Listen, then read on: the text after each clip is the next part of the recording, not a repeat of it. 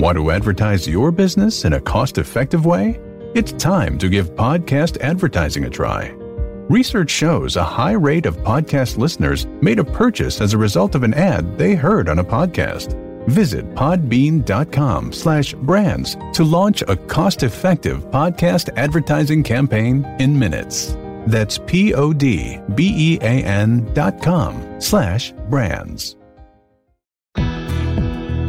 Welcome to Y'all-itics, the home of cold beer and hot takes on Texas politics.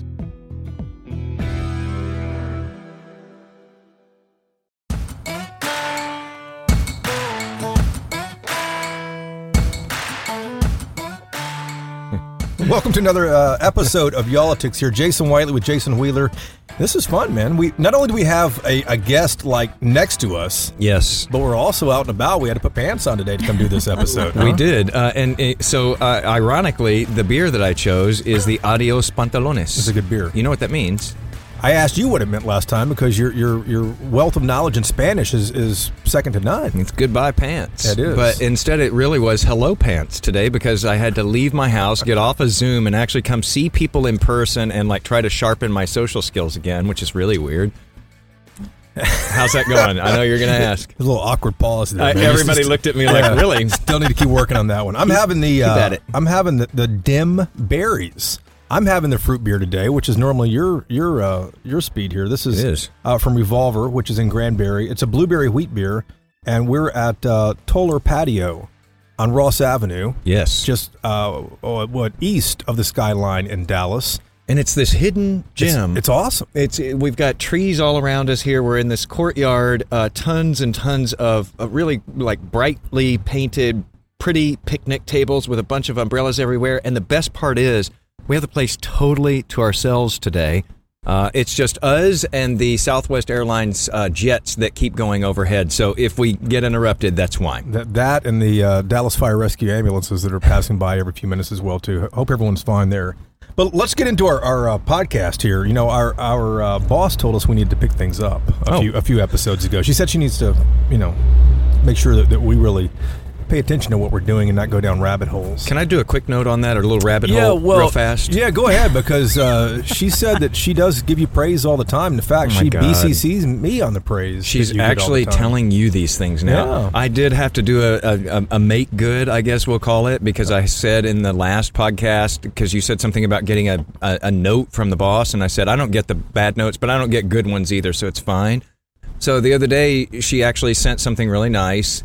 Uh, and I was like, oh, that's really nice. Thank you. And then right away, it's followed with, see, now you can't say that I don't send you the good notes either. And it's like, gosh, was so was this good or was this not good? You got called on the carpet on that, man. Yeah, it was a mix. She loves you, man. She she loves you. She praises you all the time. Oh, I'm glad she does to somebody. I'm kidding. All right, let's get to our guest another today. email. we have Teresa Woodard, a reporter at WFAA in Dallas, with us. Teresa, uh, well, Wheeler's chowing down on the uh, Hatch chili cheese here. That's Uh, some I'll- good I'll cheese. Go ahead which is very good. Oh yeah, gosh. I'll intro Teresa here. Uh, Yeah. don't mind us, Wheeler. That was a small chip. I can still, I can hey, still if talk. there's chips and queso on the table, you gotta eat. Let's just call her my name. It's good stuff. Uh, so Teresa, uh, she's been on the program before. She's a reporter at WFAA in Dallas, and she just interviewed the two Democrats who are running for lieutenant governor in Texas. right. This is a big deal because it's usually hard to find Democrats to fill some of these statewide uh, roles on the ballot. But this year, or next year actually, for the 2022 cycle, we have two Democrats who are running to replace uh, Dan Patrick. Dan Patrick, of course, has cash. He has uh, a record that, that he could uh, run on, and he has been in there for two terms, running for his third, and what he says is his final term.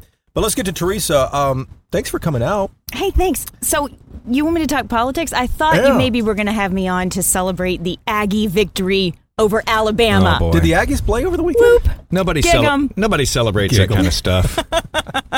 You have an Sorry, Aggie in the house. just had to gloat for a second. and I'm sure you're feeling extra good because you probably saw what happened in the Cotton Bowl over the weekend as well. yeah, maybe we kind of we kind of cheer when the Longhorns Yeah, lose that- too. That was shocking. Was it like a hundred point game Oh between my both of gosh. them? Hope you went with the was a over on that one. Oh my Yeah. gosh!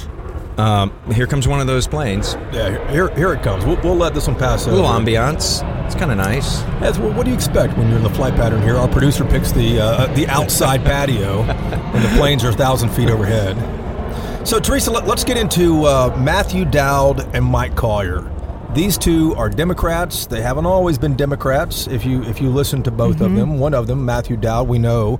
Uh, but give us an idea for people who who don't know who these men are, who may not have seen them on the ballot before, may not have watched them on TV. Who are these guys? Why are they running? And then we're going to get into all the stuff you asked them. I think there's probably millions of Texans who are asking the same thing because mm-hmm. there's a lot of people who say, Who's that? Maybe I've seen the name before.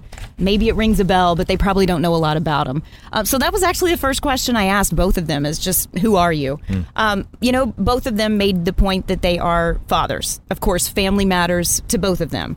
Uh, they talked about being Texans who are just tired of Texas politics. Mm. Collier talked about being proud to be a UT grad, played in the marching band. He joked that that was the first, the, the best thing he's ever done in his life. Mm. And, and, uh, right, and right away you judged him, didn't you? I, I did. right? I, it was all downhill from there. uh, no, but he uh, he also talked about his business acumen and being an auditor, and and he believes that he brings something to the table because of that. Um, Matthew Dowd, of course, you know, he talked too about being a father, a Texan um, but talked about how he's worked in politics. He has helped elect people that he believes are good examples of what he wants Texas to be.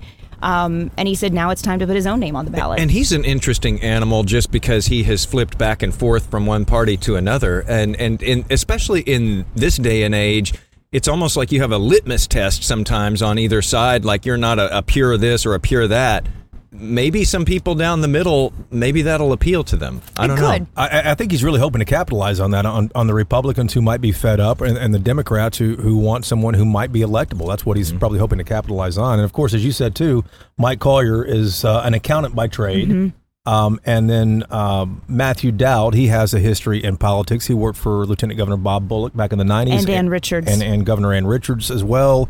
Senator Lloyd Bentsen, the last Democratic senator uh, for this state uh, and, uh, in Congress. Yeah, and he's bragging on that, that, that he was around and he helped get these people elected. And of course, in 2000 is right. when he switched over. Right. Uh, because he worked next to and alongside, he said, uh, then Governor George W. Bush. And he said he believed that George W. Bush was the kind of man who could bring people together and cross the aisle. And that's what we heard a lot of back in 99 for those of us who were old enough to cover those types of things back then, which I think all three of us were.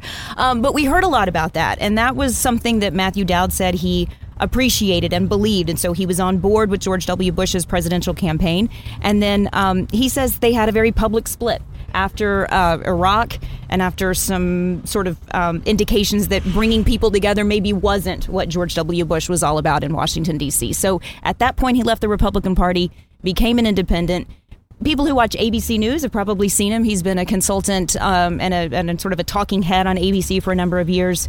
Um, and now he's you know, he's running. He's mm. running in Texas. Yeah, he left ABC what late last year, early this year. I believe so. Um, in, in, order to what finish his book and do other Correct. things. He says he didn't know if he was going to run for office, and of course, here he is running for office. He said that if you would have asked him January first, he would have said, "No way, I'm running for office." After January he said, "That's what I've got to do." That was a turning point.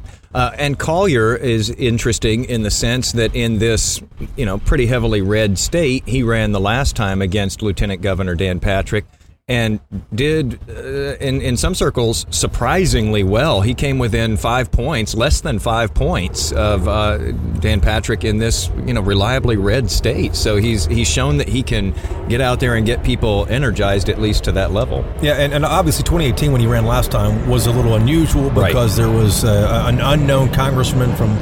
Um, El Paso, Beto O'Rourke, who had just completely energized everyone. Of course, Collier will say that he outperformed right. Beto in many counties. Uh, the rural counties. In, in, the rural counties, of which Beto also campaigned, he made a you know made it known that he had been to all 254 counties. The question for for uh, Collier is, can he number one get past the primary, mm-hmm. and then secondly, can he do that again? Perhaps can he, you know, go further than that and add to it? Yeah, and add and add to it. Well, let's let's get to enough of us talking. Let's hear from some of the candidates themselves. So, Teresa, you had a whole list of questions that you asked both men. One guy you actually interviewed here at, at uh, Toller Patio. Yeah, that was Mike Collier. We we uh, sat down with him here uh, in the, the same patio area right before he was having uh, a fundraiser um, here in the Dallas area at this location. Um, he had several fundraisers in the North Texas area, and, and, and actually Dowd did as well. So that's how we were able to get both of them. They were doing some of their swings through the area. But yeah, so after asking them who the heck they are, mm-hmm. uh, we wanted to zero in on on what they believe. And so um, the first question was, you know, what are the two biggest problems facing Texas, and how do you solve them? Well, we absolutely have to fix the grid. There's no question about it. I had been concerned about the grid because it was designed improperly many years ago and we all know that the state was outgrowing it. And so we were having less and less backup reserves. And we all knew that we would soon be in a situation where it couldn't keep up on a hot summer day. I didn't realize that we had a problem in the winter, too. We've been ignoring that. So we have to do two things fundamentally uh, change the incentive structure so that companies invest in backup generation. We need extra generation so that we can meet the demand on a hot day in the summer. And then we have to winterize not just winterize the electrical gear, but we have to winterize gas production. So it seems simple. That's not hard. However, what's hard is the political will to do that because we're talking about billions of dollars. And then finally, when we do do those things, we have to make sure who pays for it, it has to be fair. And so it can't all land on consumers. It has to be shared equally by those that consume power, including the commercial and industrial users. That's one problem. What right. do you think is the second biggest problem? Well, property taxes. You can't talk about property taxes without talking about public schools, and you can't talk about public schools without talking about property taxes because the two are inextricably linked. We do not have enough funding for our public education, but we're also paying property taxes that are too high, and it's unfair. I campaigned hard on that in 2018, and I know why the problem is. The problem is that the state is not doing its job. The state is deliberately putting the cost of education onto homeowners' backs and small businesses. We're paying more, the state is paying less, and therefore we get increasing property tax bills, but we don't see any improvement in terms of funding in education. And so there's a real lack of fairness in our tax system. And remember, I'm a CPA. I mean, I am an auditor. I get lied to for a living, so I know how these pieces fit together. And a big part of my campaign is like, let's be honest, let's be transparent, let's make it fair and we will at the same time solve the property tax problem and solve the public education funding problem. Early on in this uh, podcast here, we already have the line of the podcast. I get lied to for a living. right. That, that, makes a lot of sense, though. That'd be a lot of careers. so, uh, you know what I what jumps out to me there is he is uh, right away picking out two things that are on the minds, I think, of a lot of Texans. A lot of people haven't forgotten what happened in February, and they're certainly not going to forget about those property taxes as we head through the end of the year here.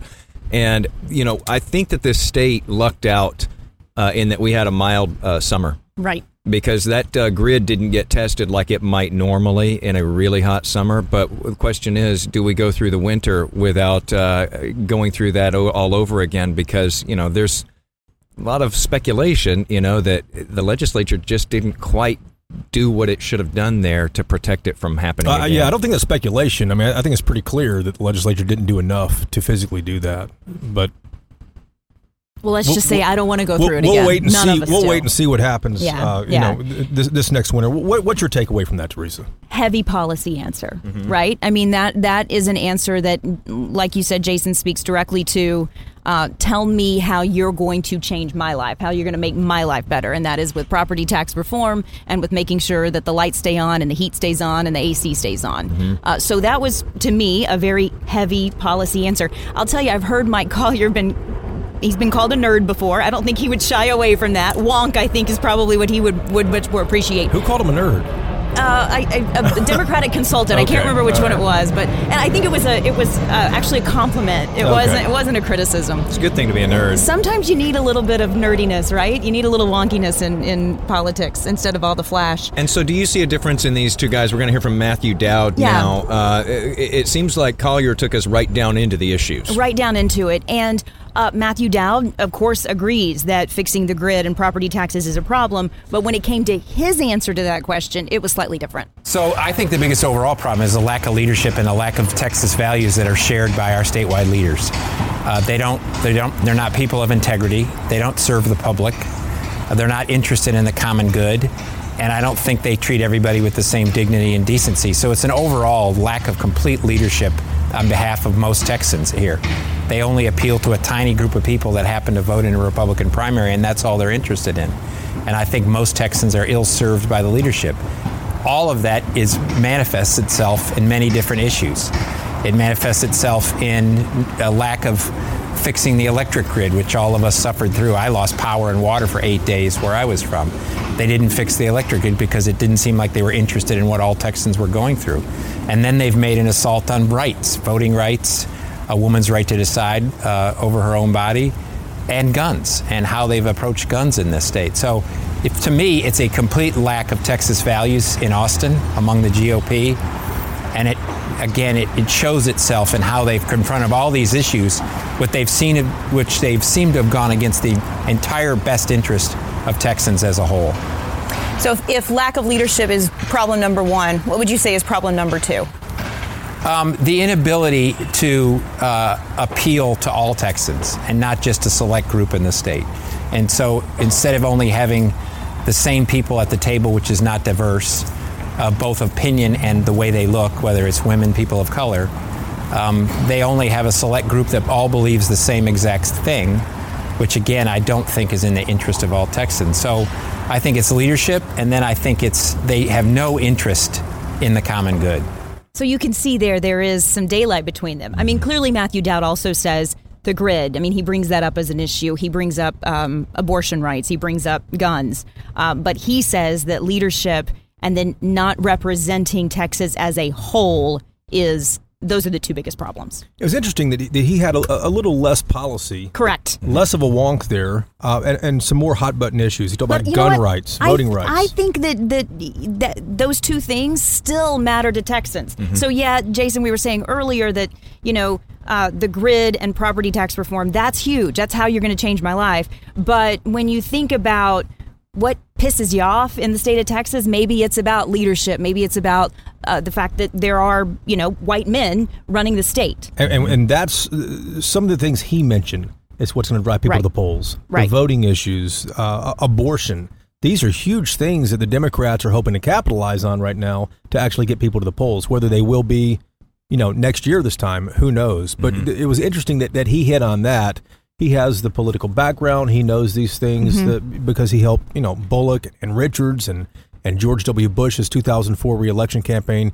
He, he gets that part of it. I thought that was interesting that, that he really kind of seized on some of those things that, that are ticking off a lot of Democratic voters right now. Well, and we're getting thick uh, right away into this, talking about abortion and guns, and, and both of those will probably both weigh heavily uh, in in 2022. But the, the, you know, the, the question you asked though are, are what are the two biggest problems in your mm-hmm. eyes. You didn't ask them how they would fix it, and they didn't volunteer how they would well, fix it. Well, I did say, how do you solve them? And you're right. Uh, which is nothing against the question, but it's interesting that neither of them said Collier, this is what I would yeah, do. Collier got a little bit into the fairness issue when it comes to um, who's going to pay for weatherizing and winterizing um, mm-hmm. when it comes to the grid. Right. Um, Collier got a little bit into um, property taxes aren't fair because the state's not paying its fair share, but Dowd did not. I think you know, of course, I, I shouldn't insert myself in my, what I think he was saying, but um, the takeaway when he's criticizing leadership, I think, is him saying, "If you elect me, I can fix that." Mm. Yeah, I alone can fix it. Yeah, he did be, not say that. and, and, to be fair, there, uh, I've seen the billboards from Don Huffines, who is running uh, on the right uh, against Governor Abbott in the primary, and I've seen that billboard that says, you know, something along the lines of "Get rid of property taxes." Okay, well, what can you give me a billboard of what you would replace that with, though, too? Which which is the million dollar question because you know the it, many millions. Absolutely, every every city, every hospital district, every mud, every right school district, they all say we're going to lower your yep. your effective property tax rate, and they do it by a couple of cents. Yep. I think the city of Dallas did what twenty cents, something like that. And every several years, we keep hearing out of Austin that we're going to fix this, we're going to you know yeah. do better, we're going to replace this, and every year you get that bill, and it just goes up and up and up. Absolutely, and up. they they lower the effective property tax rate, but your property value goes up, and at the end of the game. day, you're still paying more. But let, us get into some specifics here, Teresa, because you you talked to both of them uh, about a number of very specific issues. The first was guns. Yeah, well, to set the scene, um, we interviewed Mike Collier on Wednesday afternoon, in the hours after uh, there had been a school shooting in um, Mansfield ISD here in North Texas, in Arlington, the city of Arlington, that was in Mansfield ISD. So that was clearly top of mind. Uh, and we interviewed Matthew Dowd about 24 hours after that. So that was a question that I think um, you have to ask, especially Yeah. when that happens in the state. And it was the second school shooting to happen in less than a week. One happened down in Houston as well. Um, so that's what we said. You know, how do you how do you keep people, not just school kids, but but people in general, safe from gun violence while protecting the Second Amendment? How do you address keeping not only school kids, but the general public safe from gun violence while still respecting the Second Amendment in a state where that is so important? Well, I think the Second Amendment's important to everybody. All the amendments are important to everybody, and they ought to be. First of all, where did that young person get that gun? Now, do we have laws so that you're responsible with your gun? I mean, owning a gun is a right, owning a gun is also a responsibility. So, how did that young person get that gun? Why did they not know that he had that gun? And there's so many other things. What's the psychological frame? Uh, there's just so many things that you'd have to do. It's not an easy problem to solve. Don't get me wrong. It's a hard problem to solve. But I ask the question have our policymakers really done anything? I mean, they offer thoughts and prayers every time, but do they actually do anything? And so we're in a situation now where kids are worried when they go to school they're going to get shot. When I was a kid, I didn't worry about getting shot, and it just breaks my heart. And so, uh, where there's a will, where there's a will, there's a way. And I'm very dissatisfied with our leaders that they haven't done, almost haven't done anything to solve this problem. The danger is real. But we have to respect the Second Amendment, and I do. So, what would you do? Well, I think we, gotta we need to have a background check system that works. And by the way, I get a lot of uh, good feedback from Moms Demand Action, you might be aware of them. It's a national organization. These are mothers who are concerned about their children in schools. They've got a very good idea as to what we should do. Background check system that works, that would be huge. Red flag laws, that would be huge. There's talk of having safes so that if you have a gun, you're responsible for that gun. Keep it in a safe.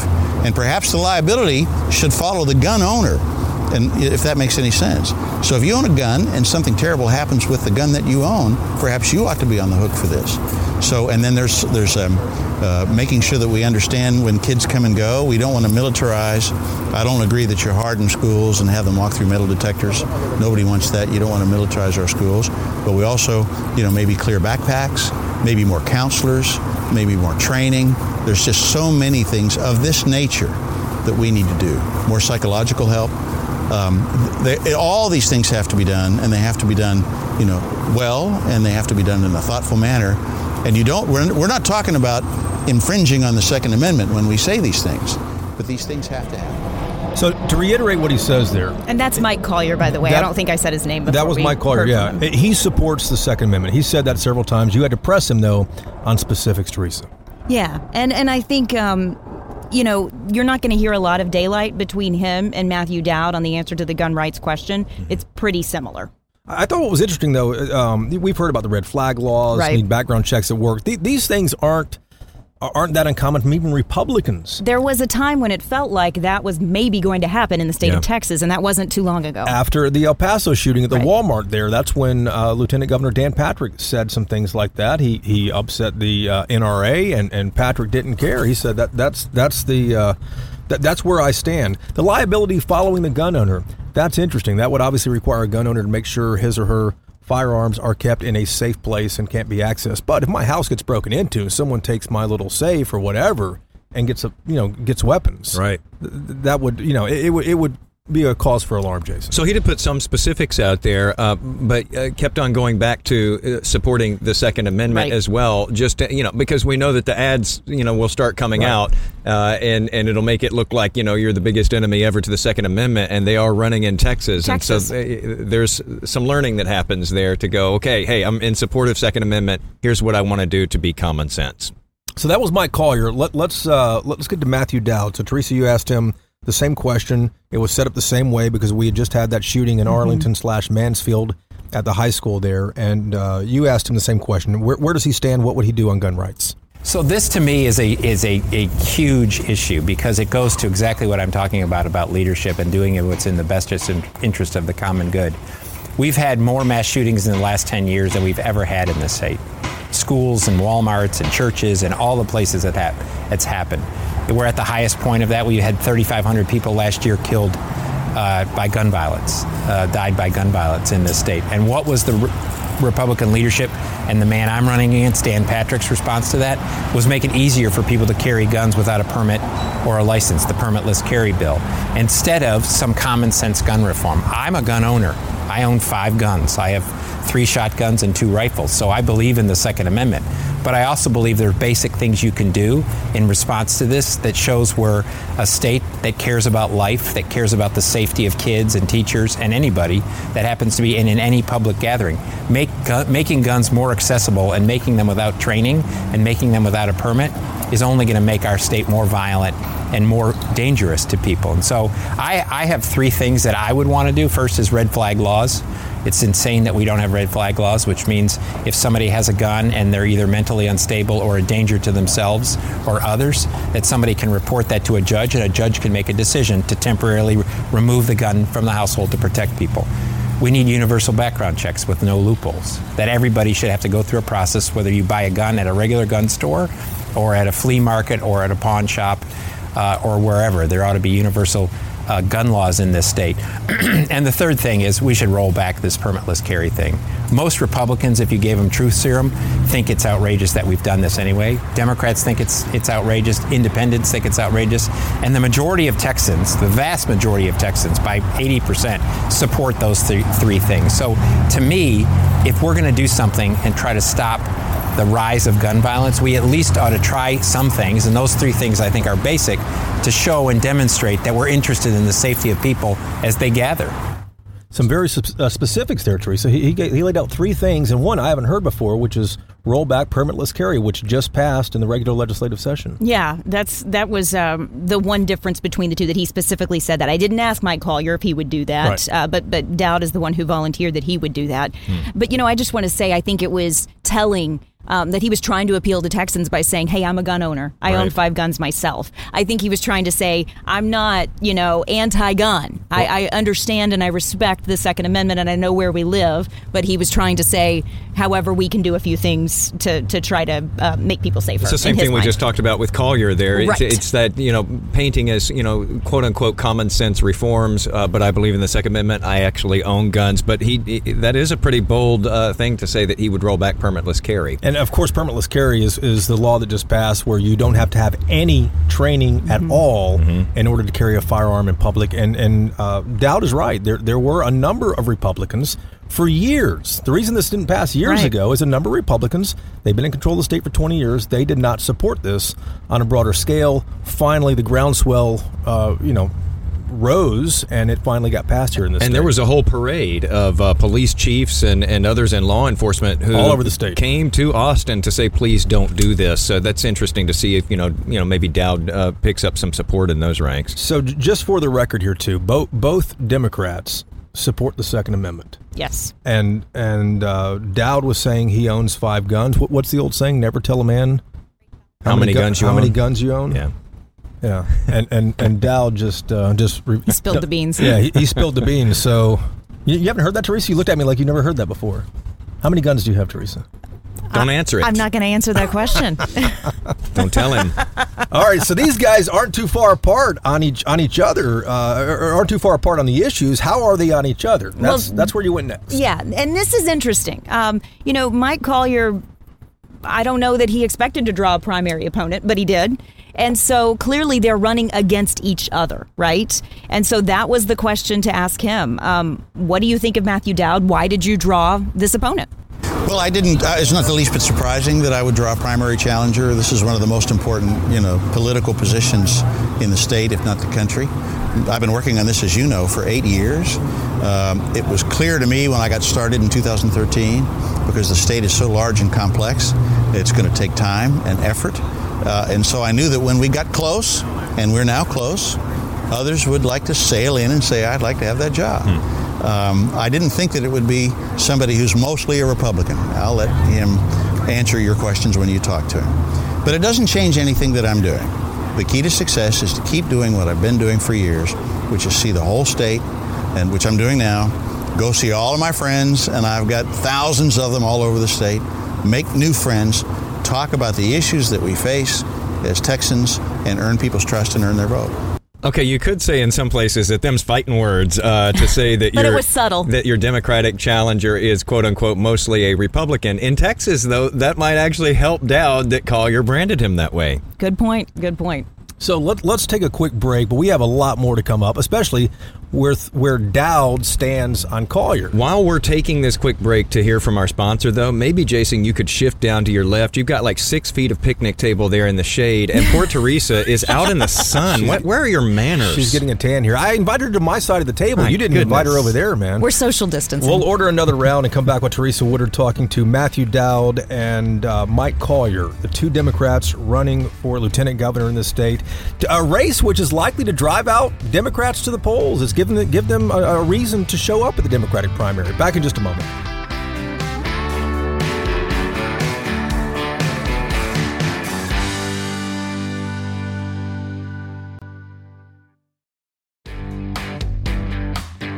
All right, and we are back. Uh, just to reset uh, here, we are at the Toller Patio in uh, just east of the Dallas skyline, and Uh, uh, Ross Avenue. beautiful day out here. We've got the whole courtyard to ourselves in here. Uh, I don't know what our budget is now. Did we rent out this whole place, We did. We did. or is it just that the, the crowd hasn't gotten here We're yet? putting it on your card too. so yeah, we, we asked him how to pronounce the name of the place, so we, so we could you know correctly uh, you know tell our listeners how to how to pronounce it, and he said Toller like the duck. Oh. And we all went, oh, Yeah. so there's a there's, Yeah, so do I there's have to a be a hunter? I, I don't know. Is, is- maybe uh, one of our listeners who's a hunter will, will he, know. he said it so is. matter of fact Yeah, that I felt like, like- we should know even if we're not hunters, and so we all just nodded like, "Oh, yes, of course, of course, of course, the duck. duck. Yeah. Why don't- didn't I think yeah, of that? I don't know. Uh, so uh, Teresa Woodard still it's with us. actually a dog, not a duck. oh, Oh, he said dog. we hadn't even started drinking at that point. Wow. We, we thought he said duck. It's Wow. a Nova Scotia duck tolling retriever. I'm glad that you didn't say. Do you shoot those? Do At you least hunt that's those? what that's what the Right. Google says. Okay, so it's a dog, the Toller dog. That that You learned something new ducks. See, this is why we need to be out of our houses and off the Zoom and in person because we, we're learning stuff. This is also why our boss says just get to it. just just just stay on it. Stay on point and get to it. Okay, so, let's let me get get, back to it here so I'll get another good email from her. Uh, so we've got Teresa Woodard here with us from WFAA. Again, uh, just to let you know, she st- spoke with both candidates on the Democratic side who are running for lieutenant governor uh, next year to try to unseat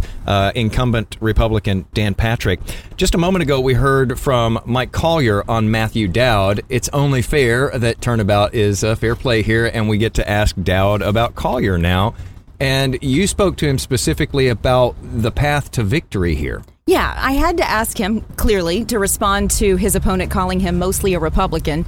And, you know, the answer was that he's not necessarily running against Mike Collier. It's interesting. Take a listen. Mike Collier ran in 2018, came relatively close. Uh, he has structure in place. So, where do you see your path to victory? If, if he came close, didn't quite get it done, and he's building on that, what's your path to victory? So I'm going to spend the next, I think it's now 395 days until election day in November, telling the truth and running against Dan Patrick. I'm not going to run against Mike Collier or anybody else that might happen to file. Um, to me, this race isn't about Mike Collier or another Democrat. It's about what the Republicans have done in the legislature. And I'm going to go on the on the trail, which I've already been. Uh, came from San Antonio the other day. Was in Waco um, um, in Dallas, Fort Worth. Going to go to East Texas, West Texas, the border, South Texas, and I'm just going to show Texans and Texas Democrats what are my values are, and it's going to be up to them to make that decision that who's the best candidate to go against Dan Patrick and who can win. I think I've demonstrated in my history I have ability to win races, um, and voters are just going to ask they have to ask themselves and decide who they want, who shares their values, but who can win in November. Uh, you said you're not going to run against Mike Collier. Mike Collier is running against you. Uh, yesterday, when I when I spoke with him, he he said he called you mostly a Republican. How do you respond to that? So, I mean, it's a one again. One, I'm not going to run against Mike Collier in this race at all. Uh, but I would just like Mike Collier should look at his own history. Um, I left the Republican Party way before Mike Collier ever left the Republican Party. Um, he's a m- much more newer person to this process than I am to this process. Um, I le- elected the last Democratic lieutenant governor and the last Democratic governor. The last time Texans, Texas Democrats held power in the state, I was intimately involved in it and won. Um, and so he's going to just have to ask himself: Is it in his best interest, in the interest of Texas Democrats, to run against me, or is it our goal to beat Dan Patrick? My goal is to beat Dan Patrick. I said from the beginning I'm not going to run a negative campaign uh, or attack Mike Collier. I'm going to stick to that for every day. I'm not going to spend a dollar running against Mike Collier or attacking Mike Collier. To me, this race is about Dan Patrick. He's not going to spend a dollar running against Mike Collier. I, I, I can't imagine that. I, you know, it always starts out that way. Yeah. You know, we're going to keep a real clean campaign. We're not going to go dirty, blah, blah, blah. And by the time it's all said and done, the gloves are off and there's lots of mud being slung there. I am curious to see, though, if that holds true, that will be a fascinating dynamic in this election. Put a pin in this one because if they can manage these two candidates to not just go all out war on each other and instead to focus on their common enemy, Dan Patrick, boy, think about how different that might look. You know, we might have a, a really messy primary for the governor's race here in Texas. And you wonder, might that turn off some voters if you have really messy uh, in that race? And then you see this lieutenant governor's race where, you know, things are, you know, pretty gentlemanly, uh, as it were, in politics. I lost track of how many times he said he's not running against Mike Collier. He made sure that that answer was in multiple, multiple, m- was said multiple times. But but as you said, Mike Collier is running against Yeah. him. And Yeah. as soon as Matthew Dowd announced he was running for lieutenant governor about 10 days ago, Collier came out within an hour or so and sent out a press release just going after him, uh, asking whether Texas Democrats were really like a Republican, uh, a former Republican, et cetera. So Collier's on the attack. Collier knows there there could be a threat here. At the end of the day, it's all about cash. Who has enough cash to get their message out, to, to, to establish their name, their own name ID. And you did ask a little bit about, about that. Did, did either of them say how much money they need to run in this race? Did they give you specifics at all? They did not give specifics, but they did specifically say they don't need to match Dan Patrick because they said uh, people know who he is. Any money we spend is about trying to get him out of office. So Dan Patrick has name recognition. They don't need to, to match his his fundraising. They need to spend money attacking Dan Patrick. And one of the things you asked uh, Matthew Dowd there just a moment ago was about him uh, being a Republican for seven years. And and I want to skip ahead to, to, to this topic here. So Matthew Dowd spent from 2000 to 2007 working for uh, former uh, Governor George W. Bush, then President uh, George W. Bush in the White House before they had that split, as you mentioned earlier. And helped get him elected is important to note too. He, he essentially ran the 2004 reelection campaign in, in which uh, Bush defeated John Kerry. But why did he change parties? And that's something you wanted to know. Absolutely. You were a Democrat in the 90s, a Republican in the early 2000s. You're running now as a Democrat again. There may be some Democrats out there who are skeptical of who you are. So explain how you can make this switch. So the, the, it's all about my values. And in the 90s, when I worked for Bullock and Ann Richards, which I call myself a Ann Richards, Bob Bullock Democrat, is who I am. I got to know then Governor Bush and watched how he worked across the aisle with a Democratic lieutenant governor, a Democratic speaker. I thought we could do the same thing when he asked me to work for him for president. Um, which is the first time I had worked for a Republican. We could do the same thing in, in a very dysfunctional Washington. It didn't turn out that way. I had a very public break with President Bush over the war and the fact that the country was more divided. I became an independent at that point, was out of the politics in that way, in partisanship way.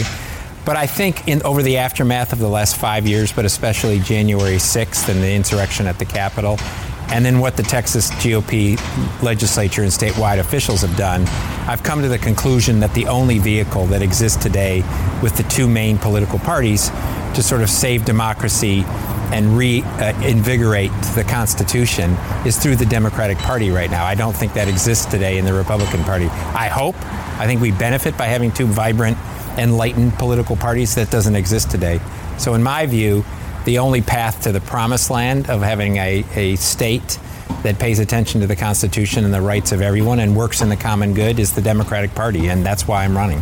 I think that's an interesting answer. Yeah. It's kind of owning what he's done, uh, and it's basically saying you know, January 6th woke me up and I said, if I want to make a change, I've got to, I've got to put my name in the ring. And it's explaining uh, further out when your opponent is saying that you're mostly a Republican. It's explaining really where you've been on, on, on the spectrum. And I will say neither of these candidates, based on the, the questions and answers that we experienced with them, neither of these are progressive Democrats. Right. Very moderate, very down the road. And I think that Matthew Dowd is trying to say, hey, yes, I've had an R behind my name before, but I'm a Democrat because I believe in A, B, and C. Yeah, and uh, absolutely. Texas Democrats aren't as progressive as Democrats in other parts of the country, obviously because of where they live. Well, you know, and I thought it's interesting. He's he's done this several times now. Dowd has, where he is not afraid to name drop and talk about the big name Democrats he was responsible for helping in this state back when this state used to elect some statewide Democrats.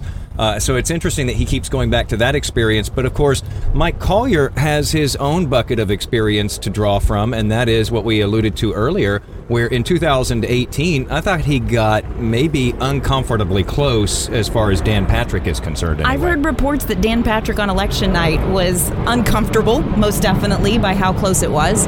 And so, yeah, I think that, you know, that was one thing we did want to know from Mike Collier is what went right what went wrong? What lessons did you learn? What would you change going forward? I now know the difference between, uh, I now know the importance of having a very, very robust, skilled professional campaign operation. So when I ran in 2018, uh, it was not uh, a robust uh, campaign operation. And I didn't really realize until it was over. And I thought, well, if I had just uh, had uh, more support, more technical support, more funding, et cetera, uh, I served as President Biden, then Vice President Biden's senior advisor for his campaign in Texas, where I saw a world class campaign operation up and running.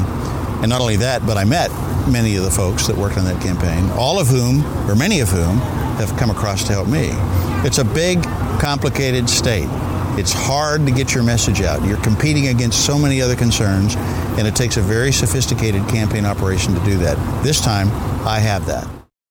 He has it this time but it, it, it's it's it's going to be fascinating to see where they can do anything with that yeah. this time. And he, he, made, he did make the point that some of the people who worked on uh, President Biden's campaign have joined his staff, hmm. and also he said some people who have worked for AOC uh, when it comes to making ads and things like that have joined his staff as well. So he is trying to say we're more organized. But so much of it is driven by the top of the ticket. And so I, I think that we've waited purposely all the way to the very end here because we're sure to get an email about that. The boss likes when we get right to it as well. but I just I, I decided we should savor it and wait to ask the question that everybody's been asking who is going to step up on the Democratic side in Texas and put their name out there for governor we think we know who it is, but it hasn't happened yet.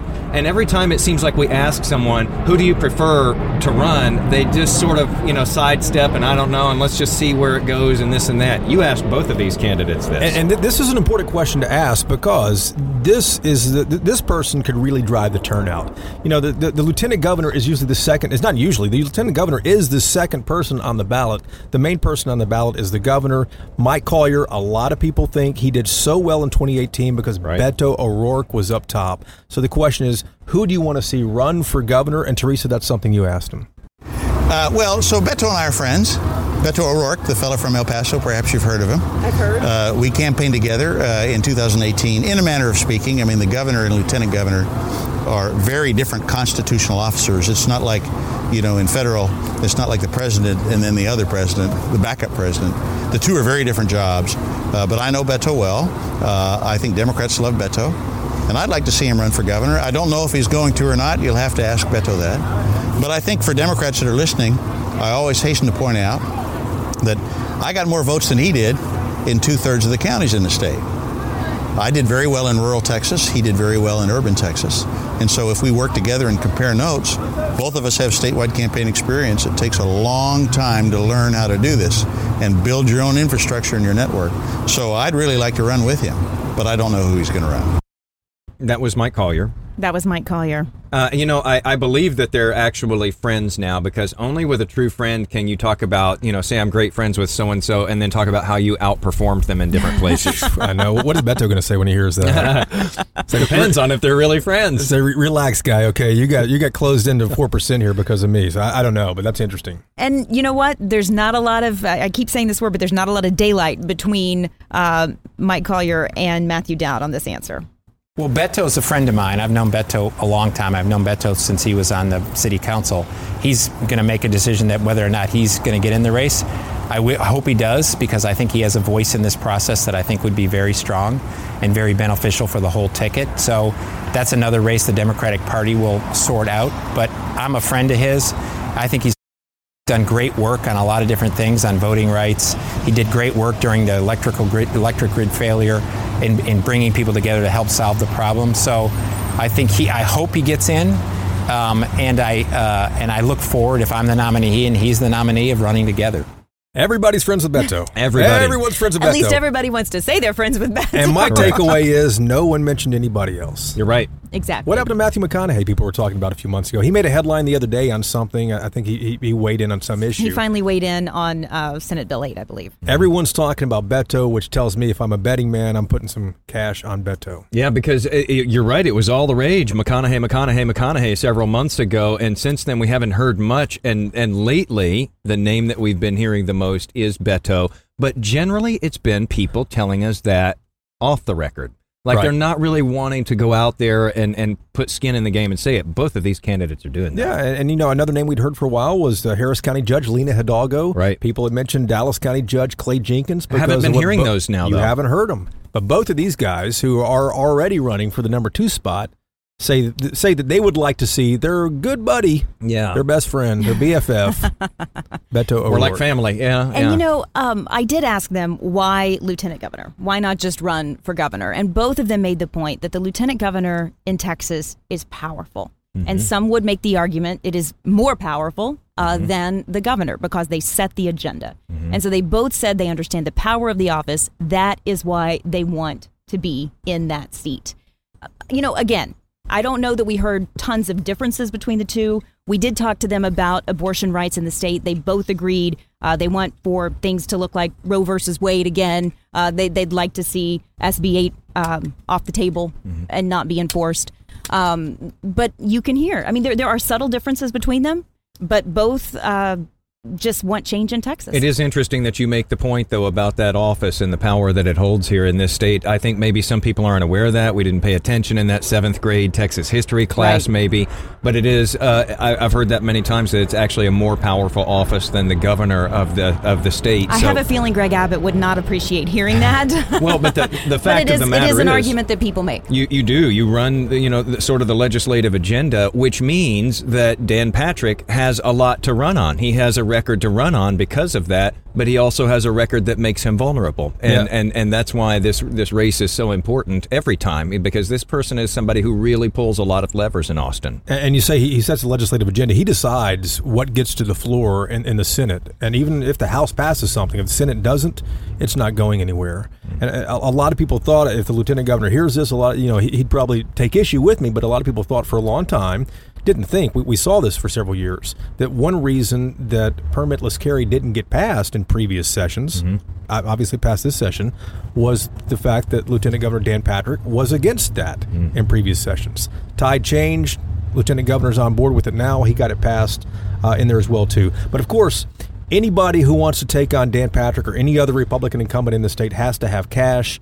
Um, and and neither person, neither Matthew Dowd nor Mike Collier w- would say how much they think they need to raise to run against Patrick. But I thought it was interesting.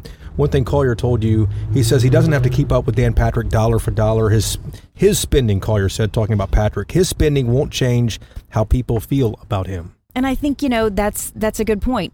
Dan Patrick has been lieutenant governor in the state of Texas. You've formed an opin- opinion about Dan Patrick at this point, most likely. Uh, and frankly, people all over the nation have formed an opinion about Dan Patrick, most likely. So it's true. His spending isn't going to influence a lot of voters. The spending that Mike Collier and Matthew Dowd do, maybe that can. This race, at the end of the day, this this race more than probably anything else is likely to draw people out for the for the Democratic primary. Mm-hmm. Not maybe not as much for the general election, but for the Democratic primary, this is a competitive race that's likely to get people to show up at the polls. Which is kind of odd to have a Democratic primary in Texas that actually gets people going. We don't we don't see that a lot. exactly that's that's why it's so unusual. That's why I'm glad you asked these questions, Teresa. It was it was interesting. I, I appreciated the opportunity to be able to speak with them this early in the race because I think it's some people may say, hey, it's too early. The election is a long ways away, but let's start figuring out policy wise where these people stand and and hold them accountable as we get closer to the election and see if they if they waver on anything, if they change. Yeah, and the Democratic primary, for the record, is not that far away. We're what uh, five, six months out, depending on whenever redistricting gets done. So it's it's not that far off. So this, this- Campaigns never end, do it, they? it never ends. The ads can't be far away. You guys can come uh, advertise on, on Y'all-itics if you want to. It's Jay Wheeler at. Uh... All right, I, I'm done with my dim berries. How did you like the pantalones? I liked it. I liked the Adios Pantalones, and I figured I would just from the it is the good name. beer. I was going to have it, but I had it once before on the program, and so My motto this. in life. Teresa's on her third pint right now, so we probably need to let her go. Yeah. Let her lay down I gotta here get my. Uber. I gotta get my Uber home. All right, guys, thanks so much for listening to uh, Y'all-itics. Always appreciate it. Uh, if, if remember, too, don't forget we have a phone number. We do. Call us and leave us a message. We'll use it on the podcast. I'm gonna prank call you guys. We, Mm, we we've gotten a couple decide what goes on the podcast. Our phone number, 214-977-6020, 214-977-6020. Teresa, you're welcome on the program or our Thank voicemail you. anytime. So uh, Slide into yeah, your VMs. slide into our VMs anytime you want. Uh, good deal. Thanks so much for listening. We appreciate it. And thanks to Toller Patio. Toller. Toller. Like the duck Like the dog. dog. Like the duck dog. It's Not just the- like the not the dog, duck, not the the duck. Thanks to There's Toller no such thing. for having us as well.